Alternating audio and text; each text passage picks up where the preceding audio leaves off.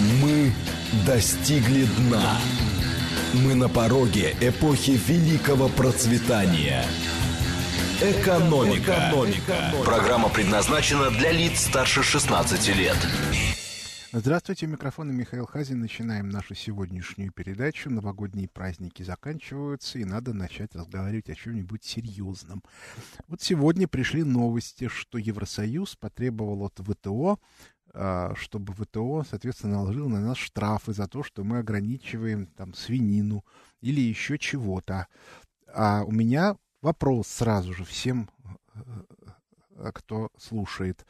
Значит, вопрос следующий. Считаете ли вы, что наше нынешнее э, правительство утрется и, и, и заплатит 8 495 134 27 35? Наоборот, не будет платить поскольку а, мы не предъявляли претензий Евросоюзу за объявленные санкции 8 495 134 27 36 и как обычно, 495, 134, 27, 37, не знаю, не разбираюсь, мне это все не интересно. Значит, еще раз повторяю. 495, 134, 27, 35 утрется и заплатит, а 495, 134, 27, 36 не заплатит. Ну и 134, 27, 37 не знаю.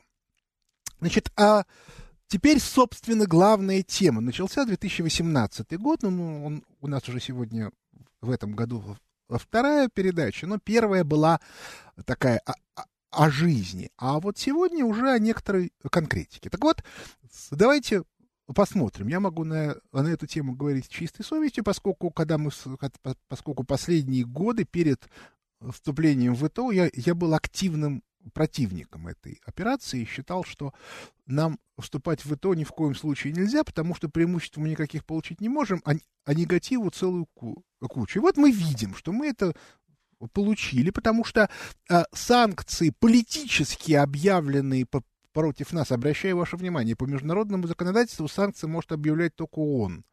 И в этом смысле, поскольку мы постоянные члены Совета Безопасности, никаких санкций против нас, в принципе, объявить нельзя, потому что мы на них наложим вето. То есть, иными словами, это, а, эти санкции, это грубое нарушение правил ВТО, которые э, совершают Соединенные Штаты Америки, страны Евросоюза и некоторые другие страны. То есть это грубое нарушение правил ВТО. Мы молчим. А, а, а зато Евросоюз недоволен. Как же так? Мы объявили санкции, но мы правы, ну просто потому, что мы правы всегда, а эти объявили нам контрсанкции и этим ухудшили хозяйственное положение наших. Значит, что я хочу сказать? Что эта ситуация, она является достаточно общей. Дело в том, что всегда существуют некоторые правила игры. И в рамках этих правил игры а, тот, кто с ними согласился и в них вписался, обязан их соблюдать. При этом из того, что ты согласился играть в не, по некоторым правилам игры, вовсе не следует, что ты имеешь право голоса при определении этих правил. Более того, а, вы даже можете не иметь права совещательного голоса, вы даже можете не знать, как, собственно говоря, эти правила а, формируются. Но если мы посмотрим на ВТО, то как Понятно, формально это международная организация, правила которые определяются по, э, путем некоторого сложного консенсуса, но в реальности в рамках всякого рода там, внутренних процедур ВТО мы понимаем, что правила пишут те люди, которые пишут.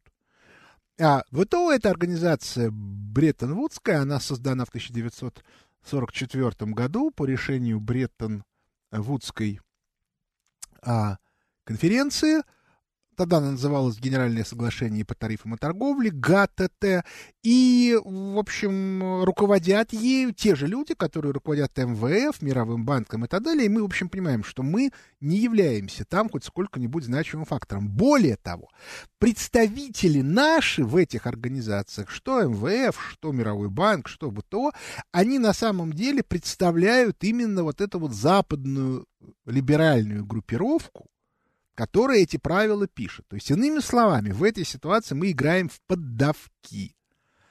Почему? Потому что в 91 году, когда было принято решение, что мы вступаем в западную систему правил, то мы с самого начала определились, что наш вес и наши возможности недостаточны для того, чтобы на эти правила влиять. Сегодня это даже не, не вызывает сомнений. Ну да, мы, а, я сейчас скажу, какие мы.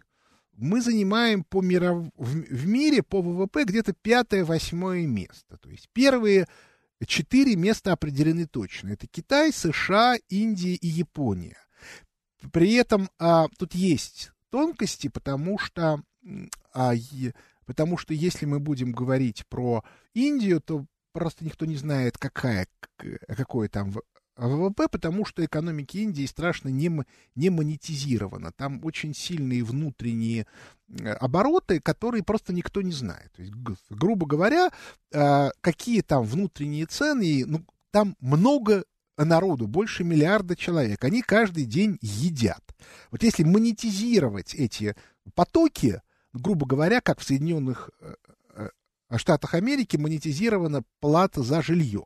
То есть там, а даже если вы живете в своем жилье, то все, все равно в статистике существует такой показатель, как приписная рента, которая и считается, что каждый гражданин платит самому себе арендную плату. То есть он, каждый, кто является собственником жилья, у них автоматически а, является, не является э, наемным сотрудникам, потому что он имеет доходы от своей э, собственности. Так вот, а если монетизировать вот, эти, вот эту еду, которую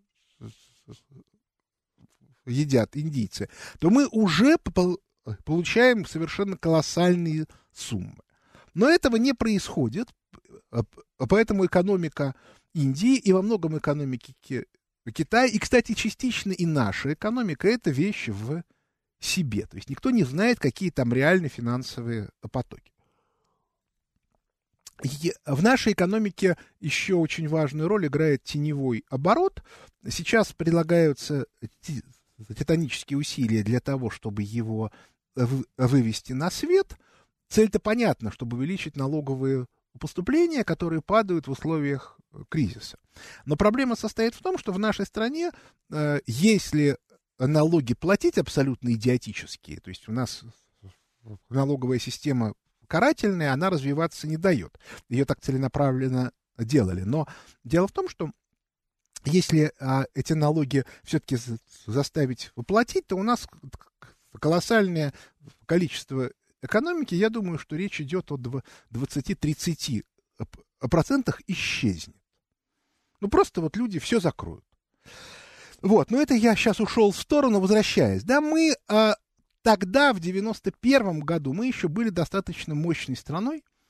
У нас был, было достаточно большое промышленное производство, у нас еще был высокотехнологичный экспорт. И вступая как бы в западные правила, можно было выторговать довольно значительные преференции. Ну, например, попытаться удержать за собой там 40% мирового рынка авиационной техники, там много еще чего. Но, как мы знаем, а, пришедшие к власти либералы, которые представляли интересы Запада, вот, вот это принципиальная вещь. Люди, которые совершали реформы в 90-е годы, не олицетворяли себя и свое будущее с нашей страной. Они с самого начала рассматривали нас как часть Запада. Их задача была ввести здесь полностью западные правила, которые определяются на Западе. Если при этом должно было погибнуть, ну, про 30 миллионов человек, мы знаем, эта фраза была просто произнесена, что если 30 человек умрут, не вписавшись в рынок, то ничего страшного. То есть в этом смысле степень людоедство Гайдары и Чубайса, она превышает все пределы. Кстати, именно по этой причине сейчас столь активно всякого рода либеральная шушера двигает разные мемориалы, воспоминания о страшных, значит, э, репрессиях и так далее. По, по банальной причине. Все эти репрессии за все годы советской власти меньше, чем то, что они сделали только за одни 90-е годы. То есть у них на самом деле это, а, такая, это такой механизм самозащита. Потому что как только мы поймем, что они сделали, тут как бы речь идет о... Я, я даже не знаю о чем. Да? Так вот, а мы сами добровольно, ровно потому, что поставили у власти представителей Запада, которые сами себя считали представителем Запада, а мы стали играть в поддавки. То есть мы сдали все.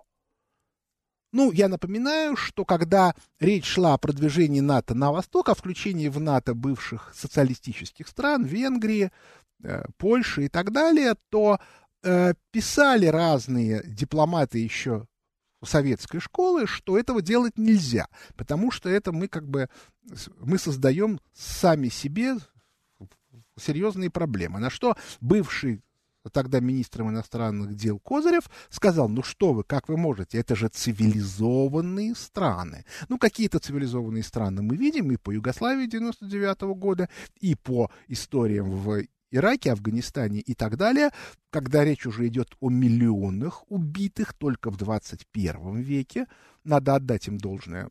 Эффективность Соединенных Штатов Америки в части убийства людей, она, в общем, даже Адольф Алаизович мог бы позавидовать. А, хотя, конечно, суммарно он пока впереди. Но пока. Только в 20 только в 21 веке, потому что то, что устроили они в 19-м, начале 20-го, в частности, индейцев, да, тут близко, да, фашистская Германия даже близко не, не подходит к англосаксонским методам. Но возвращаемся. Значит, а мы отказались от своей позиции. И дальше мы видим, что нас бьют по любому э, вопросу. То есть любая попытка отстаивать наши права кончается тем, что нам говорят, что, ребята, ну смотрите, вот суд принял решение, при этом мы говорим, а где наши представители в суде? Говорят, а вы кто? Вы должны сначала доказать свою цивилизованность, а потом, соответственно, посмотреть, и, может быть, из пяти членов там, трибунала мы одного включим вашего. Но счет все равно будет 4-1 в их пользу. Вот, вот это проблема, с которой абсолютно непонятно, что делать сегодня. Значит, я останавливаю голосование. Что мы видим? Мы видим, что 73% считают, что мы утрё, утремся и заплатим. 16% считаем, что не заплатит, и только 10% считают, что в общем, у, у них нет своего мнения. Так вот, вот это очень показательно. Да? То есть мы все, в общем, все 70 3% это много. А мы считаем, что да, они, в смысле правительства, представители Запада от нашего имени утрутся и заплатят, потому что все, в общем, понимают, что люди, которые сегодня сидят в нашем правительстве, отражают не наши интересы. Их логику при этом ну, понимаете, вот человек, который там даже не книжку Авина про Березовского прочитал, а, а, а прочитал, что написано про эту книжку, я книжку не читал. А, или там смотрел интервью с Авином, которое где-то в Ютубе висит. Тоже не все, но кусочек я посмотрел. Оно все сводится к одной единственной позиции, да, если отвлечься. Ребята, я не при делах. Я ничего плохого не делал, ничего не знал. Да, я смотрел на все со стороны, но я занимался своими делами, ничего плохого не делал. Это не просто так. Дело в том, что а, до недавнего времени вот эта вот сдача всего и вся, она э, приводила к разного рода неприятностям. Но, тем не менее, были некоторые плюсы, а, которые, разумеется, были не такого масштаба, как в СССР, потому что СССР продавал не только нефть. Но, тем не менее, при высоких ценах на нефть это компенсировалось. А сегодня стало понятно, что компенсаторные механизмы больше не работают. Иностранных инвестиций не будет, в стране непрерывный пять лет экономический спад, чтобы там не говорил кто. Ну, собственно, а правительство иначе и не может, потому что оно больше не может а, а, объяснить, а почему оно, собственно, вообще существуют в нашей стране. Нет, конечно, у нее есть железобетонный аргумент. Мы в 91 году выбили себе кусок России. Это наш кусок, И мы что хотим, то и делаем. И это, кстати, очень хорошо было видно, например, по истории с назначением а, председателя Центробанка, когда, значит, пять лет тому назад, после ухода Игнатьева, только появилась мысль, что могут назначить Глазьев. То есть степень пошлого ора, который устроили российские СМИ, но это вот один к одному то, что сегодня устраивают против Трампа. Те же самые либерально финансовые круги. Как же так? Это наше место, мы его выбили себе в 91 году. Ну да, нам какое-то время приходилось за него драться, когда там возвращался Геращенко. Ну да, ну потому что мы организовали дефолт, да, ну, ну да, украли слишком много, да, вот украли слишком много, организовали дефолт. И поэтому нам пришлось на какое-то время допустить возвращение Геращенко. Ну, теперь-то уж все, мы теперь за это пост держимся крепко, и мы его никому не... Это наше, это наша частная собственность. А, и в этой ситуации люди, которые, в общем, понимают, Авен, кто угодно, но только не дурак, они начинают чувствовать, что что-то происходит. Вот наступил 18-й год, я про это говорил много, и 15 лет назад, и даже, ну, 20 еще не говорил, но первый раз мы, мы, мы об этом сказали вслух весной 2000 года. Первая наша публичная статья на эту тему. А рассуждения, так сказать, в профессиональной среде начались раньше. Я хорошо помню, что первый раз я сказал, так сказать, вслух о том, что Соединенные Штаты Америки ждет серьезный кризис. Это был сентябрь 97 года в Брюсселе – мы сидели с руководителем брюссельского отделения фонда Аденаура, отставным генералом Бундесвера. Я ему объяснял, как там все устроено. И он мне говорит, ну я не экономист, поэтому мне сложно с вашими аргументами спорить, но я, по крайней мере, я как бы, я согласен с тем, что, видимо, в этом месте имеется серьезная проблема. А очень интересно, как он потом отчет писал спецслужбам. Так вот, возвращаясь, а, значит, уже 20 лет мы говорим о том, что эта модель заканчивается. Сегодня уже те, кто умный, тоже понимают, она заканчивается. Но что это означает? Это означает, что мы попали в достаточно сложную ситуацию радикального, радикальной смены модели. Причем радикальной смены модели, которая ведет за собой смену элиты. Почему?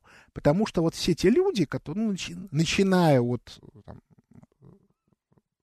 Гайдара и Чубайса и кончая там целой кучей мелких жуликов, которые сидят в остатках РАО ЕС, в приватизированных предприятиях и т.д. и Это поколение.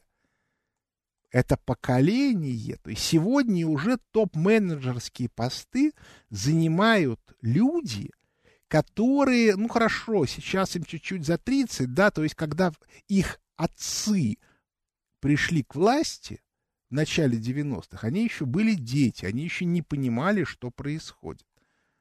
Они живут в этом мире.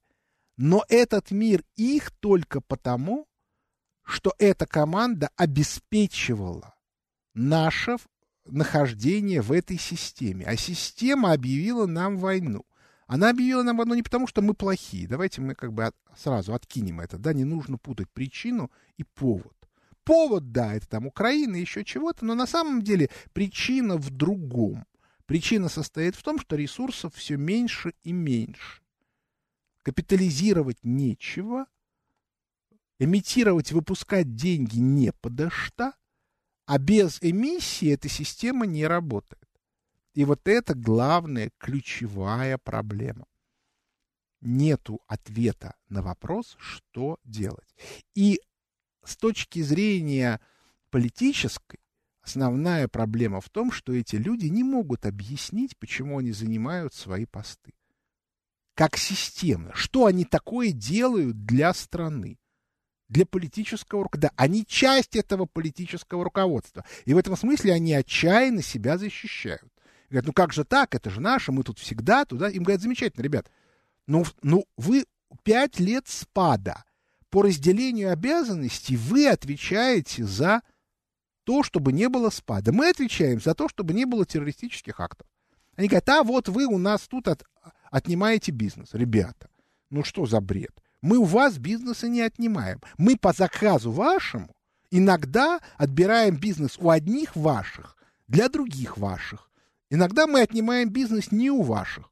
Но все равно а это вы это финансируете. Вы эту систему создали в 90-е годы. Не было тогда полковников МВД или э, ФСБ, у, у, у которых дома лежали миллиарды наличности. Я помню, как в начале 90-х я читал книжки про то, как действующего полковника ФСБ, значит, его жена на «Жигулях» столкнулась с каким-то «Мерседесом» бандитским, и, бандиты стали, значит, ему предъявы строить. Вы себе сегодня такую ситуацию представляете?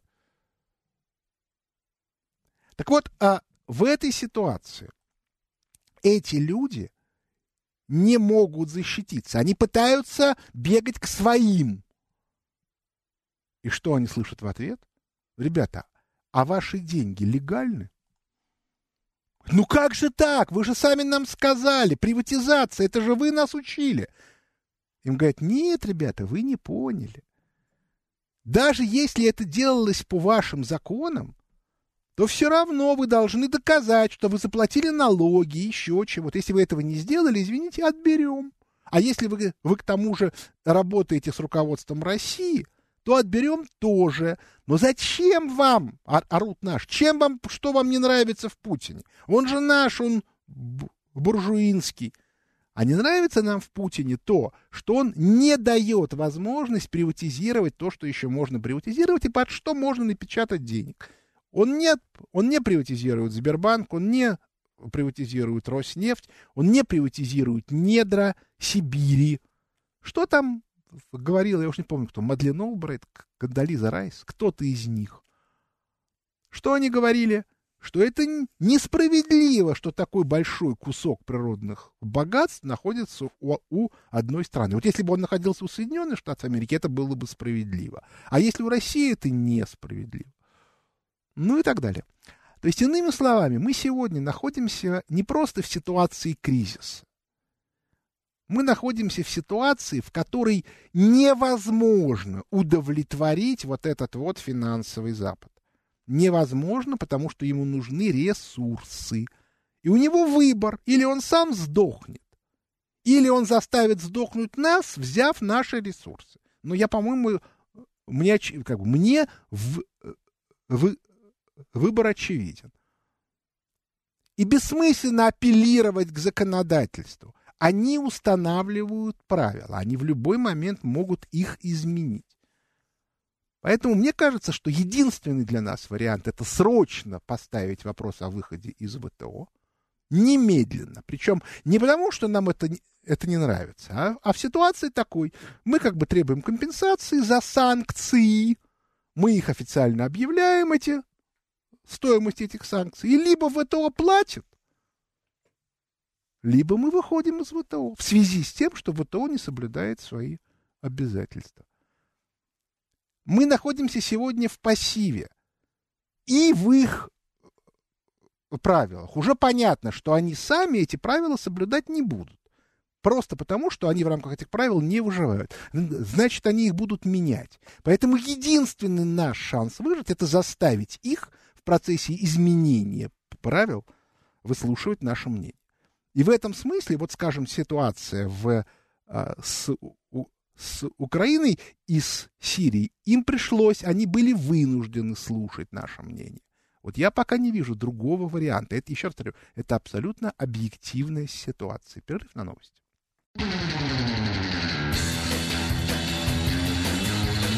Экономика. Экономика.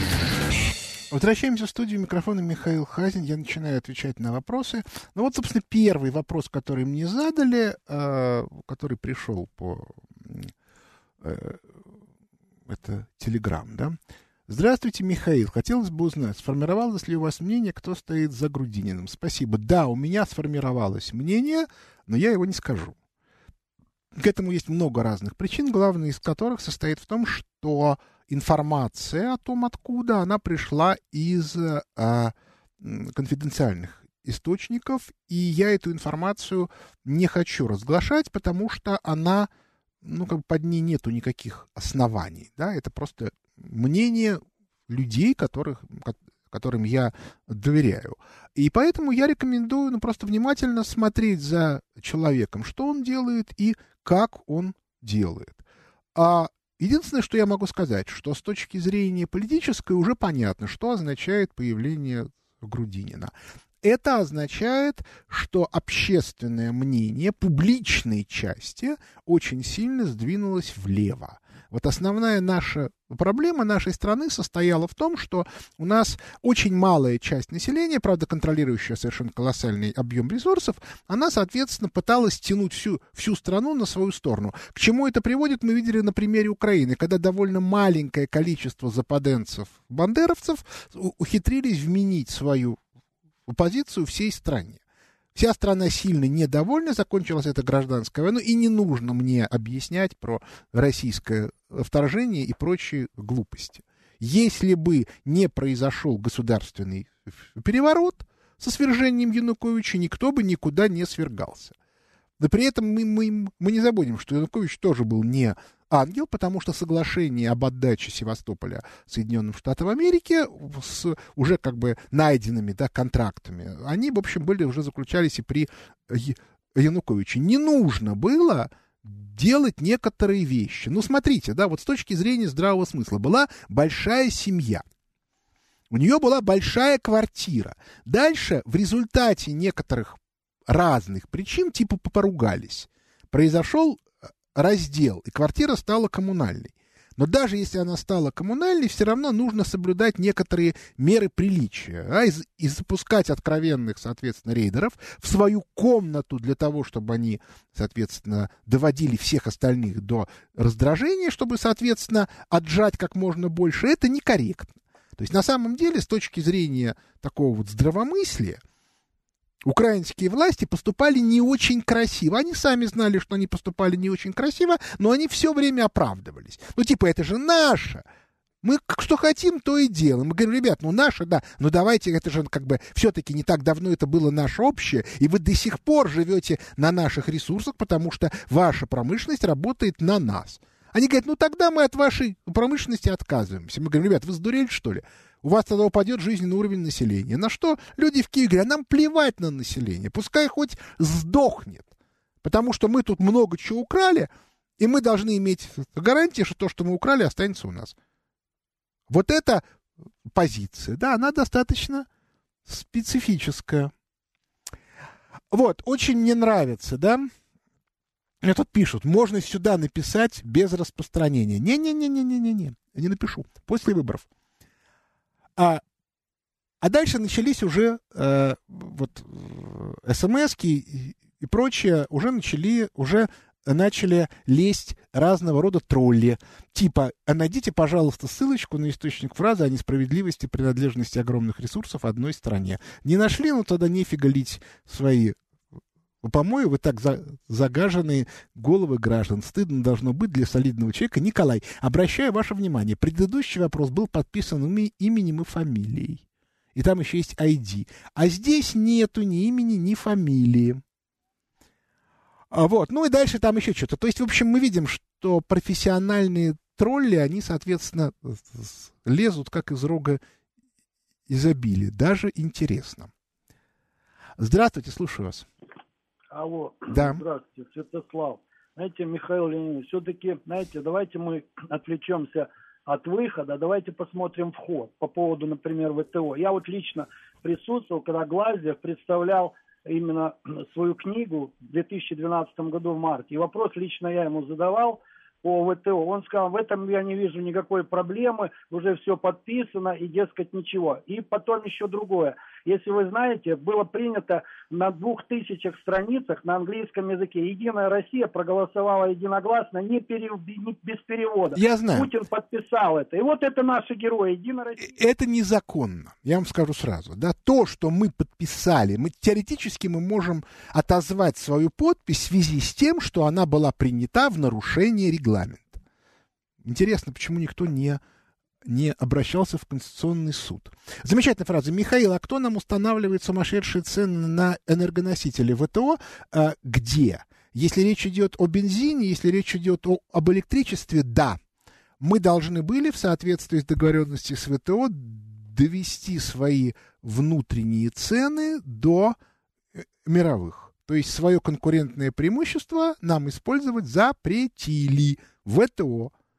Теоретически можно все это дело сильно опустить. Существуют механизмы, это реально можно сделать, без шуток. Здравствуйте, слушаю вас. Здравствуйте, Михаил. Здравствуйте. Спасибо вам, что рассказываете про ужас капитализма. А вот объясните такой вопрос. Вот раньше про советские долги говорили, что коммунисты дураки всем раздавали. А почему сейчас российские долги это самое тоже списывают? Какой этом смысл? Как они будут объяснять это? Какие у них будут... Ну, у меня имеется гипотеза, которая состоит в том, что те, кто списывают, получают откаты. Есть у меня такая гипотеза. Этим всегда занималось Министерство финансов, которое контролировало э, как бы Гайдаровско-Чубайсовская команда. Сначала, но сначала этим занимался как раз МВС, то есть э, э, как раз пресловутый, а, пресловутый Авен. Потом этим занимался Минфин. И, в общем, это не секрет. Да, разумеется, если с меня потребуют доказательств, то тут будут большие проблемы. Но имеется разного рода по этому поводу, как это, инсайдерской информации. Здравствуйте, слушаю вас.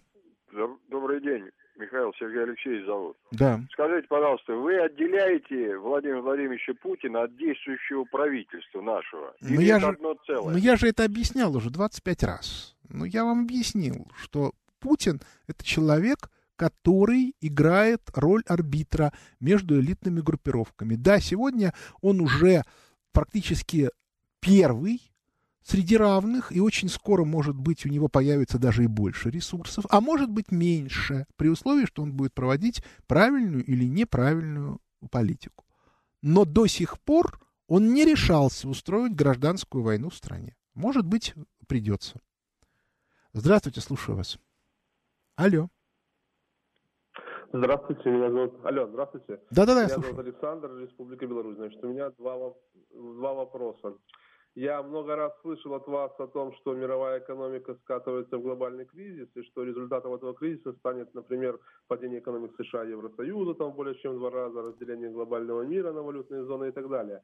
Но не могли бы вы описать э, сам процесс падения, указать его, так сказать, путевые точки и сказать, будет ли это падение более-менее линейным, или все-таки будут более резкие срывы? И второй вопрос, но он выходит из первого. Как нам сегодня определить, где мы находимся и как далеко да. еще до дна, как говорил да. другой? Значит, я писал на эту тему довольно много а, в 2008-2009 годах, может в 2010. Лекции читал, картинки рисовал. Сейчас я пишу книжку, может быть, в ней я еще раз это все напишу. Собственно, я вот сейчас вот в выходные я сидел и писал кни, кни, книжку. А, так вот, а, Дело в том, что когда экономика входит в серьезный кризис, то абсолютно невозможно чисто экономическими методами описать, что будет происходить, потому что решения начинают приниматься на политическом уровне.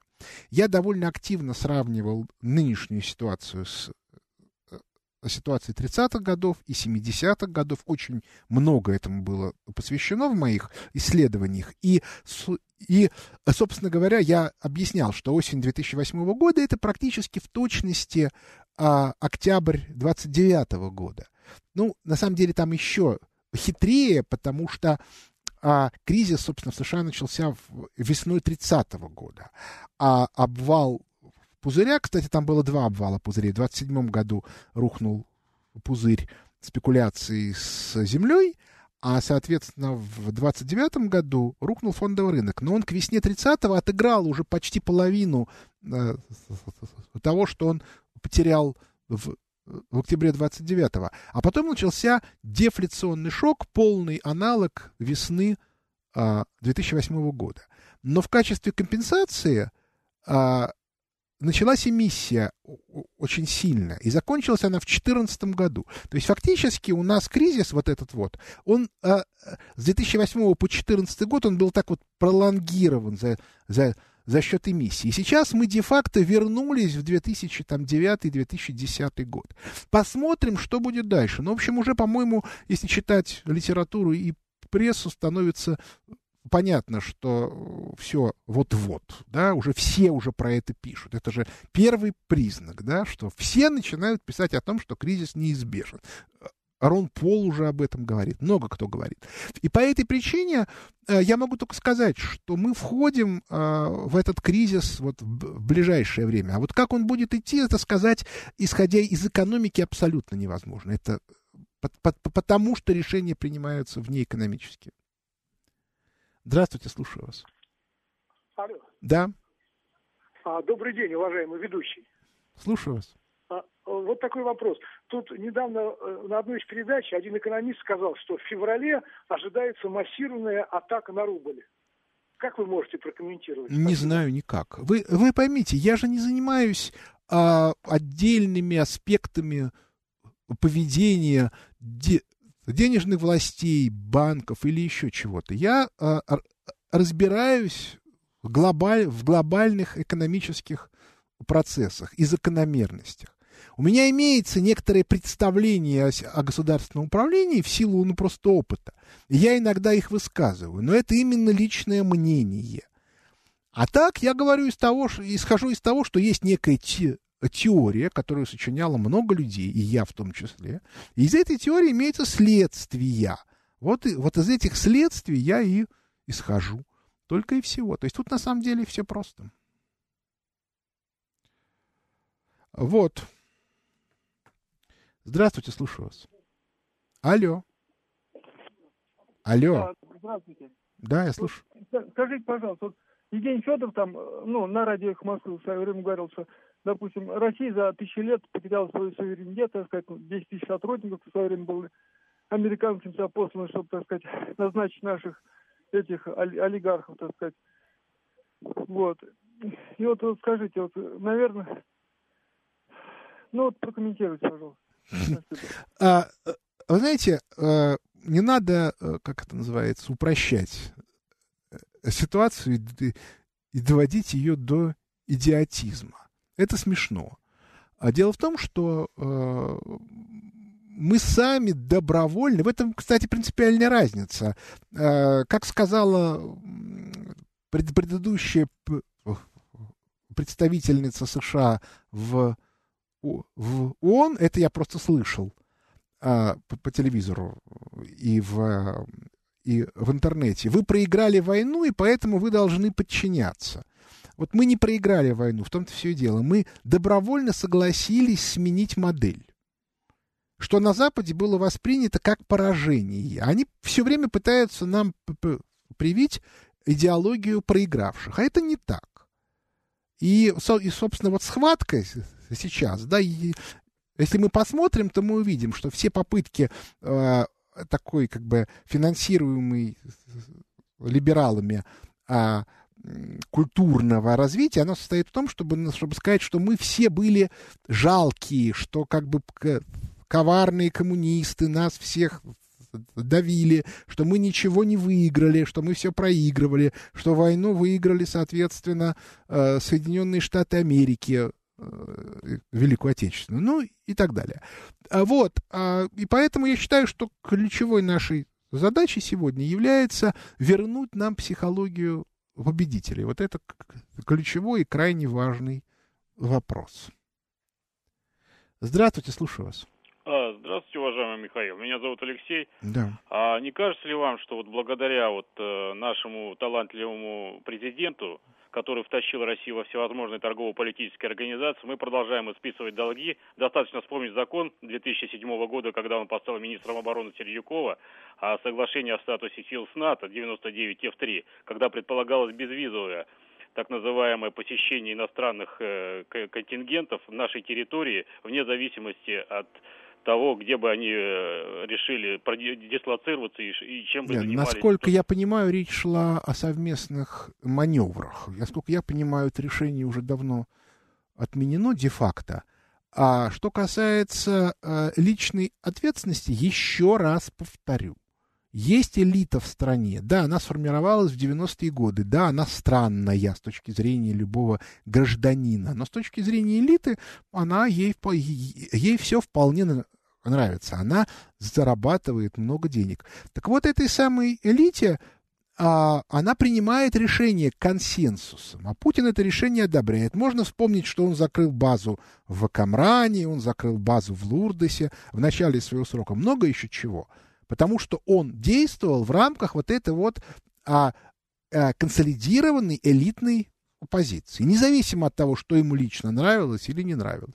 А сегодня ситуация меняется, вот и все. Ну, надо смотреть на жизнь трезво. Ну, поймите вы, наконец, что Путин не, не человек, который, приним... который что-то решил, и так вот оно стало.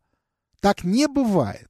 Даже Сталин, там известна его история, когда он году в 49-м или в 50-м, встречаясь с неким профессором, я сейчас не помню как бы ни имя, ни фамилии, ни даже сферу, и профессор ему говорит, вот надо сделать вот так, вот так, вот так и вот так. На что, соответственно, Сталин говорит, вы знаете, да, вы, наверное, правы, но я это не пробью через своих заместителей, имеется в виду в Совмине. Ну, целая куча имеется разных проблем. А почему, соответственно, Берия не, не, не любил Капицу?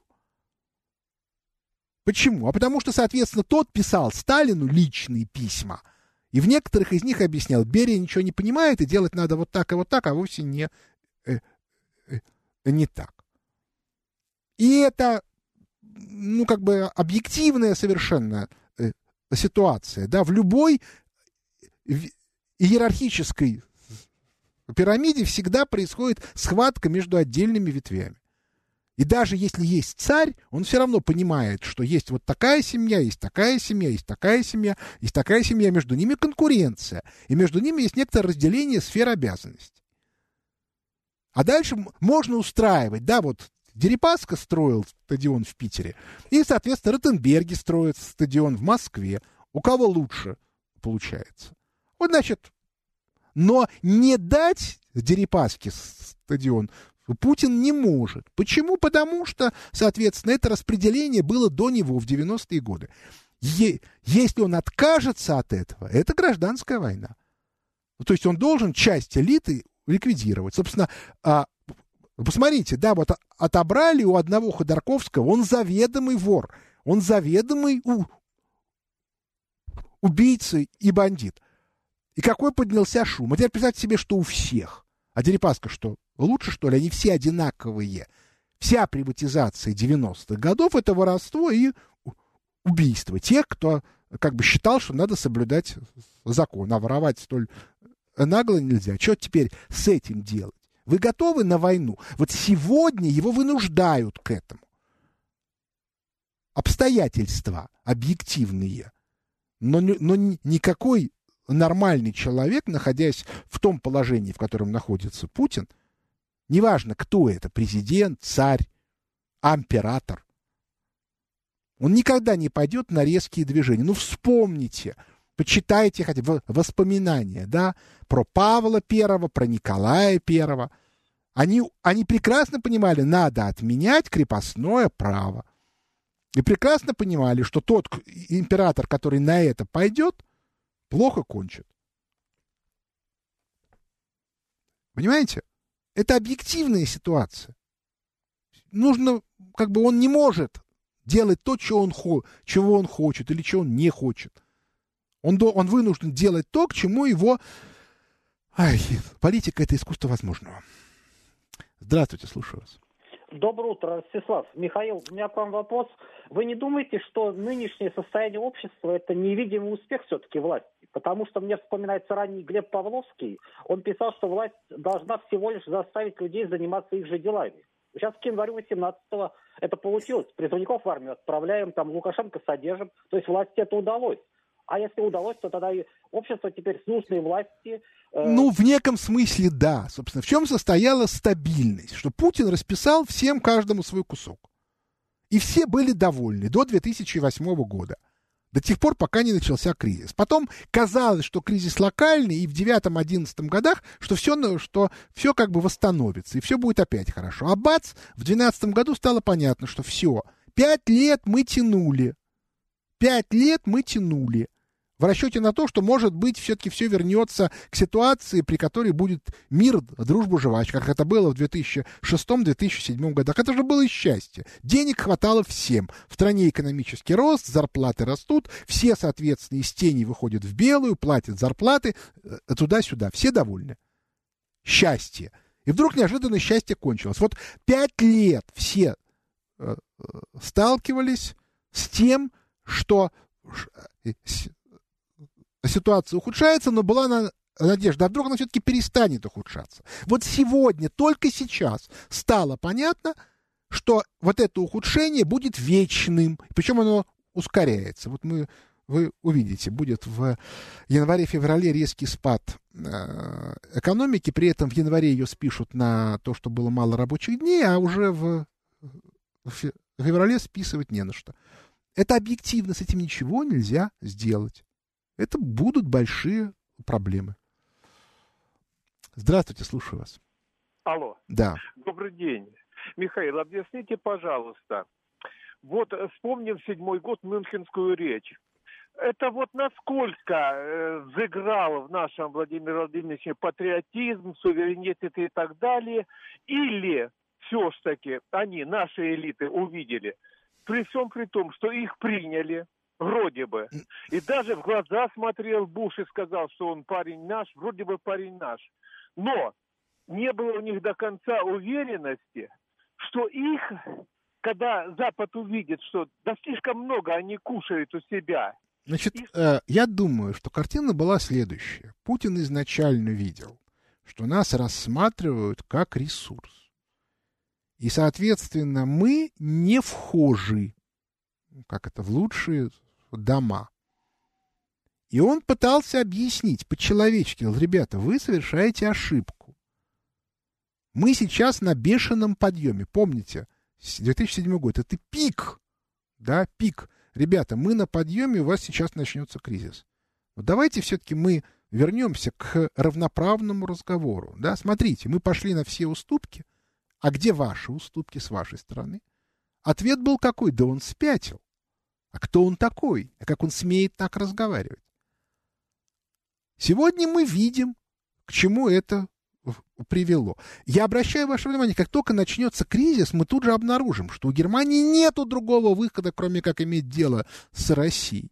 Но при этом элиты политические Германии не могут с нами разговаривать. Потому что они все, с точки зрения нашей, являются как бы продажными либеральными ублюдками. Нет, разумеется, мы можем разговаривать с малым бизнесом немецким, со средним бизнесом, и мы с ним до сих пор разговариваем. А вот, соответственно, с политической верхушкой разговаривать не можем. И что? И кто будет? Вот. Тут мне опять какие-то глупости пишут. По статье 80 пункта 3 Конституции президент РФ определяет основные направления внутренней и внешней политики государства. Но я напоминаю, что Путин пытается определять, и правительство его не слушает. История с майскими указами тому пример. Но самое главное, я еще раз повторяю, там, 25 раз, 50 что политика — это искусство возможного. Понимаете, если у вас узкое ущелье между двумя горами, вы сколько угодно можете определить направление в гору, прямо вот сквозь нее. Но ничего не получится, двигаться будете ровно по этому ущелью. Вот как оно идет зигзагами, так и вы будете двигаться. Еще раз повторю, это объективная ситуация, с ней ничего нельзя сделать. Жизнь такая. Но на этом наше время сегодня подошло к концу. У микрофона был Михаил Хазин.